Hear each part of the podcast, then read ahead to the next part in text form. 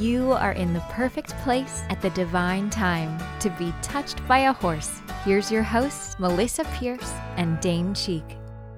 Hey, it's Melisa. And this is Dane. We're glad to be back with you. And thank you for all your beautiful emails to us. And if you want to reach us with a question or a suggestion for a topic, you can do so to my email, M E L I S A, at touchedbyahorse.com. So we've been covering our family a little bit. And I know that some of the stories we tell our listeners are relating to, whether they know somebody who had a transplant or somebody waiting for a transplant. Molly and Corey's love story really hit them, and different stories like that. And one very important character in our life was your dad. I thought we should definitely cover Yeah. James. Quite, quite the character. Are you up for that? Is that okay? Sure. All right. Yeah. All right, good. So who knows where this is going to go? Because he he just was an incredible character. So I- think the first thing was that he had been a cowboy in Wyoming. He had grown up in Oklahoma, and maybe we'll get into some of his stories of his life a little bit. But literally, your sister had been taking care of him and letting him live with her family for a while, and then she called you one day and said, "Hey, I'm gonna bring Dad out to see you, and you know, let's let's bring him out to see you." And we thought it was a great idea, so she and he flew out. But what she had not communicated to us was she was dropping him off. she was going to leave him with us to take our turn at having him a while with no prior discussion. I just remember the shock I was in when we sort of inherited him on the Yeah. doorstep. You're like, well, okay. When's the last time you had seen him before that? yeah. So the last time that I had seen him was when we had first initially met Oh, yeah. that trip. On the trip when you were going to New York and Mm-hmm. I was going to see my dad. We met on the airplane. We fell in love. Yep. And told some funny stories about him that's in an earlier podcast because he was a character and a half. So here he is. He's there and we, we inherit him and he's going to live with us. And Molly was out in LA by then. So we thought, well, we'll put him in her room and he can live at the top of the stairs. We were living in Boulder at that time. Live at the top of the stairs and we'll, we'll set him up so he can do it. And I, I do remember the initial shock. I was getting ready to teach a a core training at the ranch, and the initial shock that I had inherited this 85 year old man was a little much. Well, he was actually a little younger than 85 then. Oh, okay. Yeah. Well, but whatever. He was older man. how, how old was he, dear? I believe he was 83. yeah. Okay. All right. Excuse my 80s. I got Yeah. I got ahead of myself a little bit. But yes, he was definitely older. He came with a lot of medication. He came with a, a restricted diet for diabetes. When he would get his hands on sugar like a Coca-Cola or something, it changed his personality completely. So we really had a learning curve, you know, of how we could support him and how we could take care of him and what he could do and what he couldn't do. So uh, it was an interesting time for sure. What was that like for you to know that because you hadn't been tremendously close with him in your adult life that he was coming to live with you? Yeah, not at all. And then I remember having uh, the discussion with our dear friend Peggy. Mm-hmm. She says, "You're really going to cherish this for the rest of your life." Right. She said, I know it's a shock right now, Yeah. but I think it's going to be a chapter of your marriage that you both will cherish. And we do. Exactly. We laugh about him, we talk about him, we love him so much. It was a big part of us, of our Yeah. life together for sure. So your dad grew up in Oklahoma and Right. he what year was he born? He was born in 1924. Four. That's what I thought. Yeah. And my parents were the same age. And so I could really relate, you know, to the era that they grew up in just prior to the Great Depression. And, you know, you look back and, and we can't really relate to what that depression was like, just how, how desperate th- those times were. And my mom's family, my grandfather was a milkman. They didn't have a lot of money during the depression. And my dad's owned a really small motel in East Texas. And then your dad, his father had abandoned he and his mom, right? Right, right. From the story that my dad has told me was that he was out plowing the field with the horse one day and he just dropped the reins and hit the road and left him and his mother. Wow. Yeah. Just walked off. Yeah. Yeah. Which now that I, uh, you know, I'm a big novel reader and I read a lot of novels about that era, the Dust Bowl era, and that whole time when people were so panic stricken over where was the next meal going to come from. Everything just looked so impossible for them. And many people left their family. Men would wander off in hopes that they were going to find a better way and send money back, but rarely did they do that, and rarely were they able to do that. So he ended up at some point, well, he ended up telling us a story one time that really touched my heart that they lived in an abandoned train station, was it? Streetcar station. Streetcar station, Yeah. that was it. And he would go out and Shoot rabbits. and- shoot rabbits and, squirrels and, And squirrels, yeah. uh, for dinner Right. plus sell them whatever he could do so you got to be pretty poor to you know there isn't much on a squirrel right so it's got to be pretty poor for a squirrel dinner but yeah it was tough We used to go hunting when I was younger, your dad and you and then we'd Uh-oh. have to eat the squirrels when we came home. seriously Seriously. oh my god the things i'm learning doing this podcast you've eaten squirrel does it taste like chicken I tastes did- like squirrel I, didn't like it. I yeah didn't like exactly. it. tastes like squirrel My they're dad so would, cute My how dad could you would eat always it? make me these crazy hats or headbands Oh with no! like a squirrel tail on oh, them. don't tell me these things. His dad was a major character. I'm telling you guys. So okay, now I can picture you in a squirrel hat. So then he ended up like a squirrel hat. so he ended up. I may have to get you a squirrel hat for Christmas. I'm just picturing it in my head now. So I've, ne- I've never seen one since. Yeah.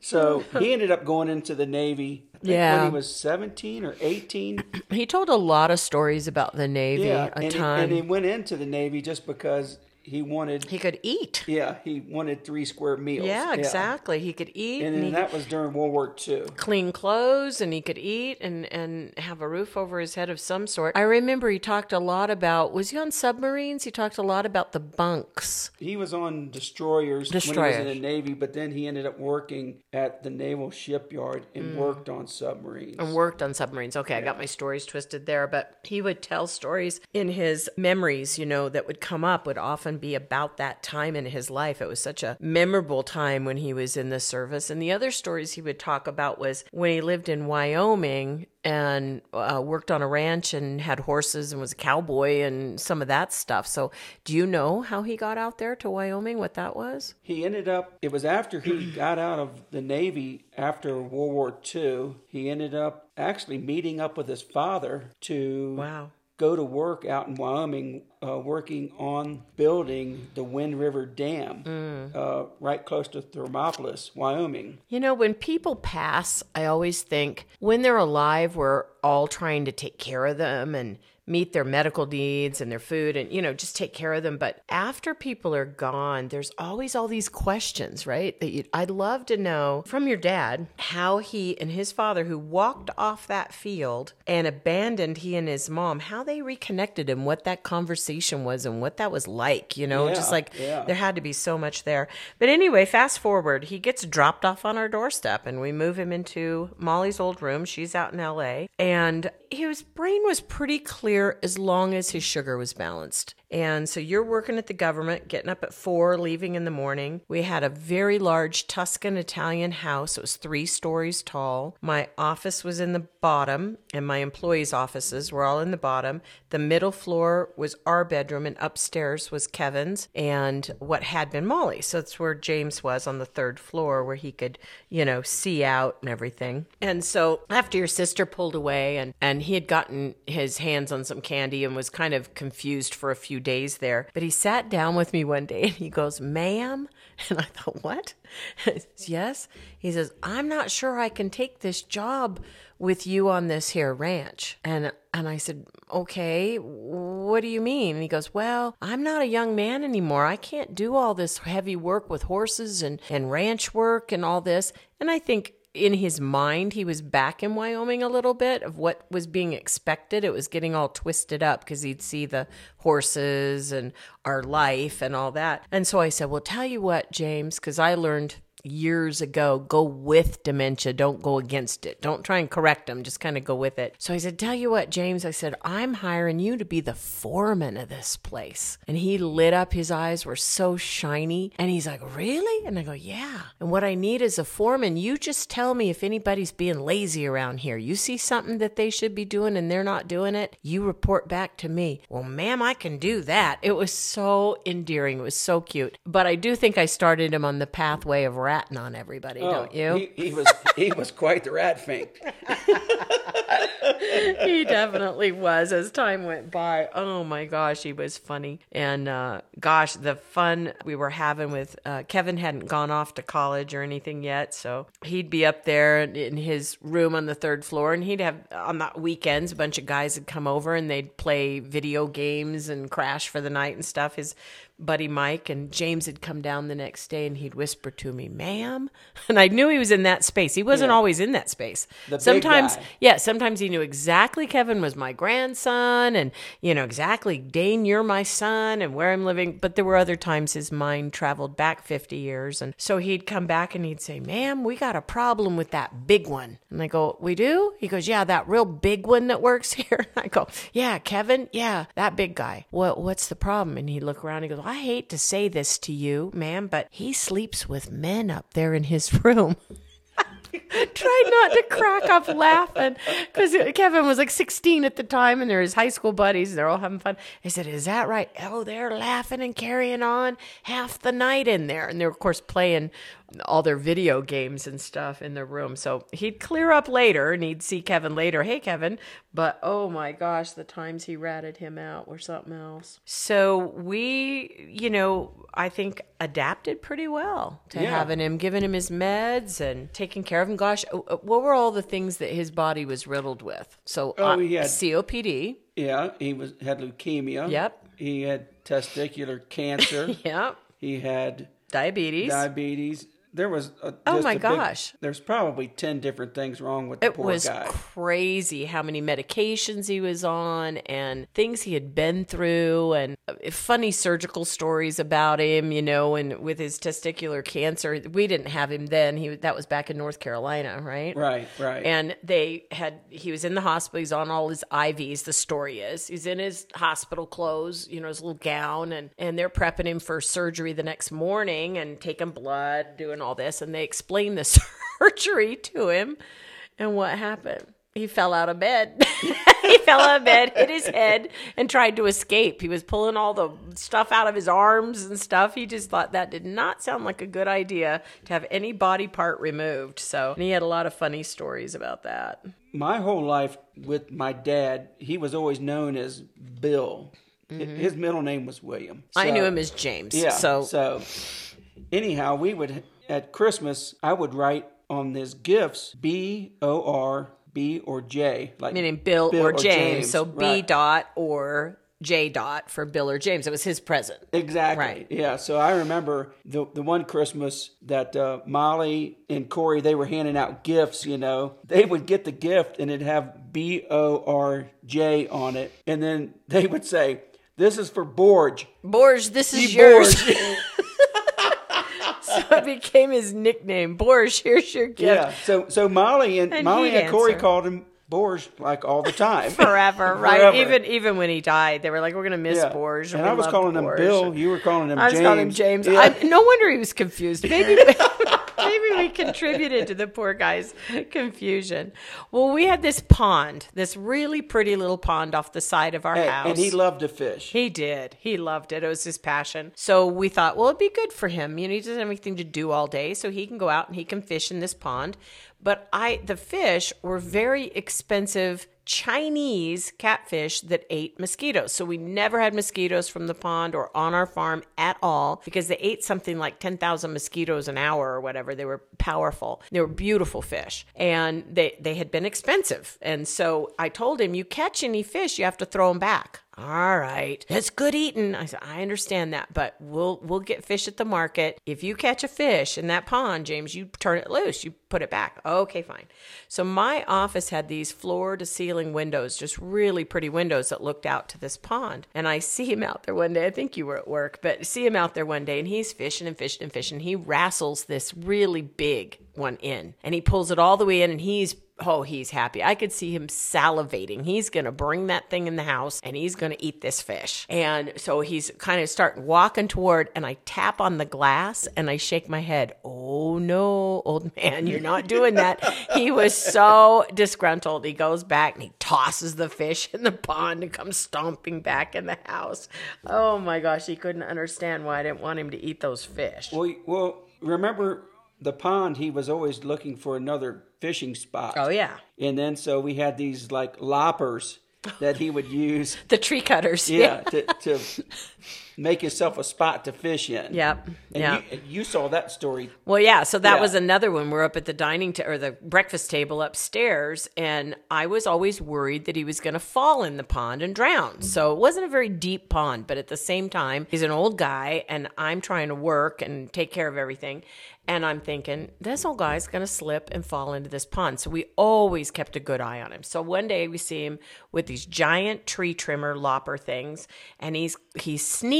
See, that's how I knew he was up to something because he was kind of sneaking. He's walking like I don't want to get caught. And he's walking between the trees, and you could see him and then not see him and then see him and then not see him and see him. He gets to the spot he wants. He wants to cut this branch that apparently was interfering with him casting his fishing pole out. So he he thinks, well, I'm going to cut this branch. So he tries to cut it standing on the shore, and he couldn't quite get there. He couldn't lean over enough. So he wraps his left arm around the tree. Now he's going to hang out over the water. I'm not kidding. Hang out over the water, balance himself like a monkey at 85 years old onto this limb and this branch, and he's going to cut this other branch with these loppers. So he had the whole idea. So he's maneuvering, and I'm thinking, well, we better get ready to go fish him out of the pond. And we're watching him. And the next thing I know, he cut, tries to cut the branch. He didn't have the strength to do it. And here go our brand new $150 tree loppers into the pond.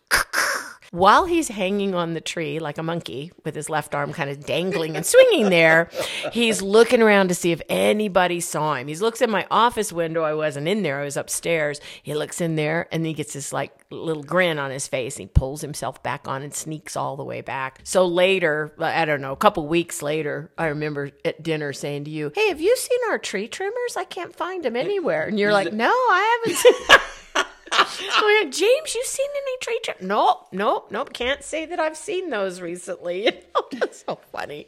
So we're like, oh my gosh. Well, then you remember we had set him up with a. Uh, he was getting bored around the place. Yeah. set him up with like an adult daycare. well, I was getting, I was getting crazy watching him, afraid he was going to Oh, drown in and that plus pond he was too. starting to bug you a lot down in yeah, your office. yeah, yeah, So we While put I him in at work. So we put him in daycare. Yeah.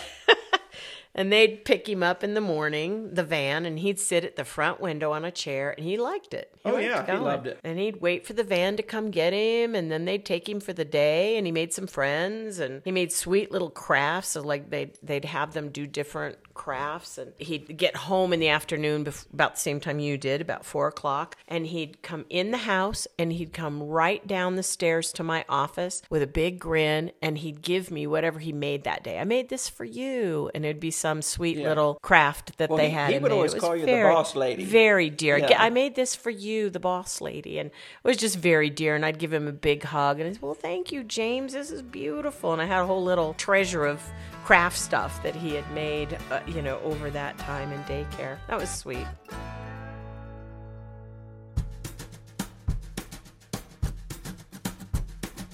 Touched by a Horse offers three comprehensive programs giving you the ability to have the career you've always dreamed about, working in partnership with the magic of horses. Our Equine Facilitator program provides you with the skills to build a thriving business hosting group experiences with horses. Our Equine Gestaltist program prepares you to open your own private Gestalt practice in partnership with horses. And our Master Equine Gestaltist program builds your Gestalt skills both in and outside the round pen. All of our programs include in depth live classes, business growth training, and a supportive community of herd members to collaborate with and learn from. Visit our website at touchedbyahorse.com to learn more about which program is right for you and your healing herd.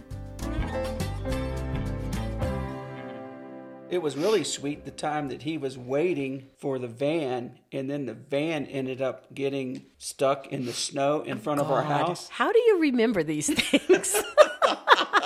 How do you remember these stories? See, I start nice stories, and Yeah. he remembers all this weird stuff. Yeah, so it was snowing. It was Boulder, Colorado. They get some serious snow sometimes. And, and I was at work again, of course. Yeah, of course. Yeah. You worked a lot then in the Gov, and and so he's waiting for his ride, and I went by and I said, you know, James, with this weather, they may not be coming by today, so you know, don't don't wait there all day. If they don't show up, they may not. They may be closed today or something. And so and so he's like, oh, I'm fine, I'm fine. Well, sure enough, the van pulls in. There were four little old ladies in their wheelchairs and another guy that had a walker on the van already. James was the last one they were picking up before they'd return back to the daycare. And we had a like a half circle driveway and it wasn't very level. I will say No, that about it. It was a beautiful house, but Well, the driveway well, had a slant. Yeah, especially once you got off the driveway. Right, it had a slant, and the the driver, because it's covered with snow, the back wheel of the van started sliding. So they're sliding. They go off in our yard. It doesn't tip the van, thank God, but the whole van ends up with the front wheels on our snowy driveway and the back wheels in our front yard, and it's leaning badly. And so I ran out to talk to the driver, and he said, "Well, I'll I'll get a tow truck, and I'm so sorry." And I said, "Don't worry about that, but it's too cold for them to stay out here in this van." So I said, "Let's let's get them all in the house, and we'll figure if our tractor can pull the van out, we'll do that." So next thing I know, my din- I canceled my morning, and the dining table had all of James and his friends having coffee and tea at the. dining table in our dining room. My house became the daycare for Jay, and he was so happy to have his friends over. And then when they loaded them all back in the van, by then it's like two thirty in the afternoon. He was wanting He to go was gonna them. go. Yeah, Yeah. he was gonna go. I said, James, no, you kind of, you kind of the whole day was here, and you'll go, you'll go next time. Like, ah, he was all disappointed. And I was like, oh my god, how am I gonna keep my work going with this clown? so funny. Well, you remember when he started getting confused a lot, Yeah. he couldn't figure out the time of day. Oh yeah, those were fun. Yeah, so He wore those black um, long johns. long johns. That's what they were. So they were winter long johns, and he'd wear them black. And by then he had lost so much weight. He was a pretty little guy Yeah. by then, pretty wiry. And uh, he'd go up to the bedroom. We'd be watching the news, and uh, be five thirty in the evening or whatever. And he'd go up to the bedroom and uh, his bedroom, and evidently he'd fall asleep. So he'd sleep for a while, and then maybe about six thirty, he'd wake up. He'd see the clock said six thirty, and he'd come padding down the yeah, stairs you could hear him going boom, boom, boom, boom, boom. Yeah, you take one step at a time, both feet on that step, both feet on the next, both feet on the next. And we'd hear him, and it became so dear, and we'd sort of look at each other like, this is so tender. And he'd come down. Now, it's 6.30 in the evening, right? The sun is going down, not up. And he'd come down the stairs and get ready to go get his cereal bowl. He'd go, well, good morning. and we think, oh my God, who's going to tell him?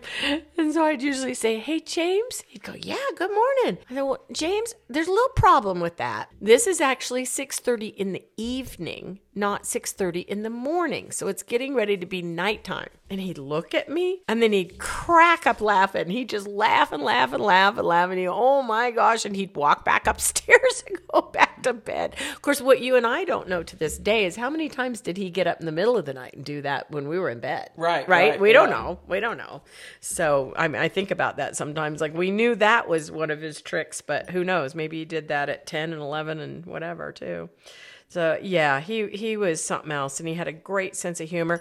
We took him to do some things with us as a family. One time, we took him to one of those paint your own pottery places. Oh yeah, you remember yeah. that? He had never done that, right? Never done anything like that in his life. And uh, I got him a coffee mug and put it in front of him, put the paints and stuff. And I said, You pick out the colors. He picked out kind of this navy, uh, what kind of a jeans blue, like a denim blue. And he starts painting this mug. And we're painting, you're such a good artist, Dane, but we're painting all these pretty intricate things and all sitting there. And he's painting this mug and he's painting this mug and he's painting this mug. And I said, Well, you know, the place asks us to put our name on it. And I meant on the bottom of it so that they that's how they identify him after they fire him. So I said, "Do you want me to put it on there? Can you put it on there?" He goes, "I'll do it." So he put his initials, just, just clear, Yeah. clear as day, about an inch tall, on this little blue coffee mug. These initials. It was so dear to watch him do that. And I remember when we picked it up a couple weeks later, all fired, and handed it to him. He was so proud of that. Oh, yeah, loved for it. Sure. And you kept that, didn't you? Yeah, I uh, keep it in my medicine cabinet, and I think I store my razor in there. Yeah, yeah. Just a sweet memory, sweet memory of him. Yeah, he he was something else. He had fun, and and as a family, we it, it was a good chapter. We had fun with him for sure. Yeah, I remember the time that we decided to go on a family bowling outing. outing. Oh yeah. Yeah. Oh gosh, that's true. So it was you, I, Molly, Molly, Kevin. Kevin. yeah, I and think it was Bill just us. Or James. Yeah, or James. Borge. Yeah, Borge. and we're in this bowling alley, and of course, bowling alleys. You know, today's world, they're computer with a screen above that gives the four players and their scores, and everything's done automated and all that. And so, in his 86 years of life, bowling alleys had changed a great deal, and. Uh, you bowled, I bowled. Molly didn't have a lot of strength because she was so tiny, so her her ball would tend to roll down the aisle fairly slowly. Kevin was powerhouse. He was already about six foot one and just stronger than an ox, even in high school. And he'd sail that ball down the lane, and then here'd come James, and he'd have this ball, and he'd sort of He had it in two hands. Two would, hands, like, right? drop it. kind of drop. It's right. I was going to say he rolled it, but he And it would go boom, boom, boom, boom. boom, boom. Oh my god! It's almost like coming down the stairs. Yeah. it is. It was so cute. And this ball would take forever. We always thought, what are you going to do if it just stops? You know, it's always so slow. It would go all the way down But there. he was very competitive. He was. Yeah. And so, and actually, they did pretty well. They didn't go in the gutter. At least it was in the center most of the time. So I'm sitting next to him. I don't know if you remember this or not, but I'm sitting next to him. I was always curious about him. And I said, So, James, when's the last time you went bowling? And he goes, Hmm. And his mind traveled. So now probably 20 minutes go by. He's bowled again. We've all bowled again. You know, we're on to the next frame and everything else. And he looks at me and he goes, 72 years. And I go, 72 years what? And he goes, since I bowled last. 72 years before that. And he bowled last. And he said there was a little man and he'd set the pins up and stuff, you know, and then we'd, we'd bowl. But, you know, here I was, I don't know, I was in my 50s and he's like 72 years since I bowled.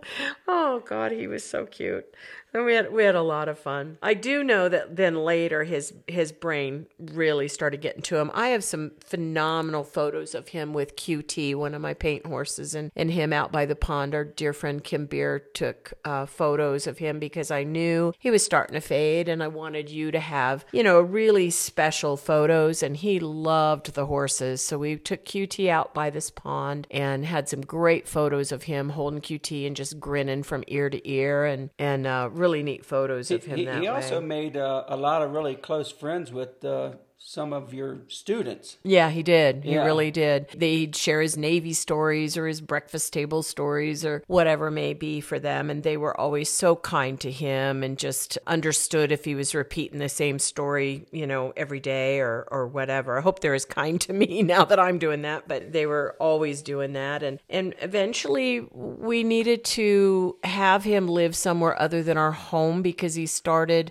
what I remember anyway, is he started remembering a time, and I don't know if you know the story of it, Dane, but he he'd always tell me he was going out front to meet somebody because he had sold a car or something. Right, right. It was really confusing, and we'd find him out in the front street, and we we lived on a farm street, so he couldn't have got hurt there, but quarter of a mile up was a pretty strong road, and he'd be walking toward that, so it just scared the life out of me that he'd end up getting hit by a car out on the highway. So we had him assessed, and we we did take him to a really neat assist, not fancy, but a super Right, cool yeah. assisted living near us. That was really uh, run. It was a nonprofit Yeah. run by the county, and it was so cool. They were so nice to him. And the staff. The Yeah. staff was just phenomenal. Yeah. And they tell us these stories about that crazy dance he did. He'd they'd have a dance, and the, he'd dance with all the women. He loved to dance, and so all the women liked him because there weren't very many guys in the assisted living. And dance would, you know, James would always dance with the women, and then he'd do some other dance. What was that Yeah. dance he did? he calls it the Hucklebuck. I don't. Yeah. Is it real, or did he just make it up? I, I think it was real. Yeah. Yeah. But If anybody knows a dance called the Hucklebuck, will you get a hold of us and let us know if it's real or not?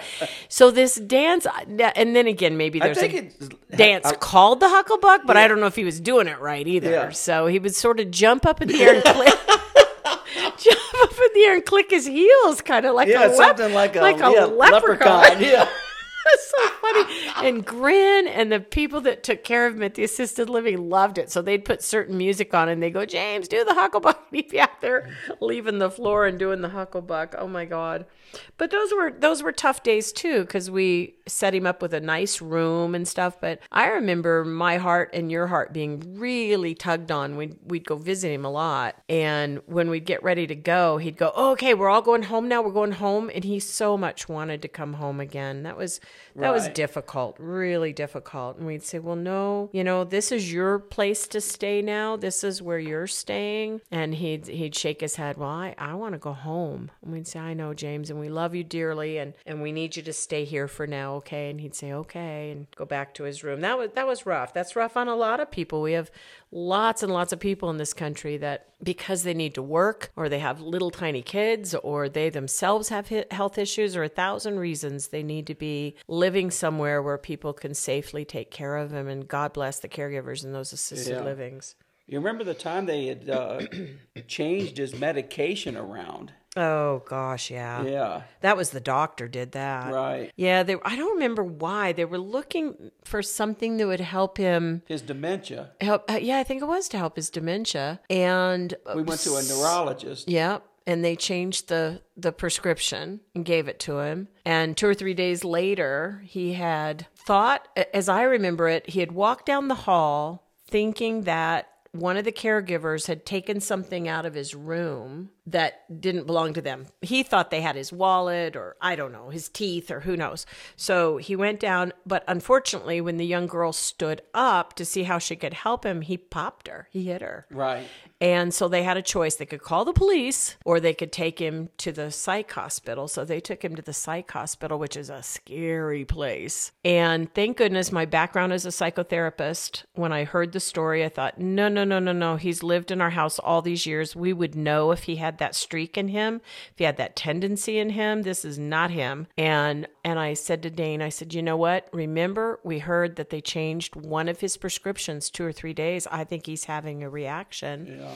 So we called the psych hospital, told them that they took him off that, and he his brain cleared immediately. But they kept him in there for three weeks. They had to by Yeah. law. They had to by law. So he sort of served time in the loony bin in Denver. It wasn't fun. Felt sorry for him there. So yeah, there's some scary stuff Yeah. that went on there. He met another guy that was kind of a buddy of his, and they'd sit with their backs against the wall in a chair near the nurses' station so nobody could get them. There were some legitimately psyched out people there. Right, so, right. you know, he didn't belong there and he knew he didn't belong there, but he had to stay there. So, yeah, those things are really tough as as people age and as they go. So, we have mostly, I think you and I the memories knowing that it was one of the most special chapters in our marriage and in our life to have him come and live Yeah. with us. Peggy was like spot on. She was. She was Spot on. absolutely. Yeah, dear soul. He, when he left, uh, he left a, a big hole in our hearts and in our life, and we're really glad to have had uh, James with us. And a lot of my students remember James as he made himself well known. Now they're graduates, and they they remember James and all his funny stories. So thanks for listening to us. We we we don't have a lot more family members, so we won't be doing that with the podcast a lot more.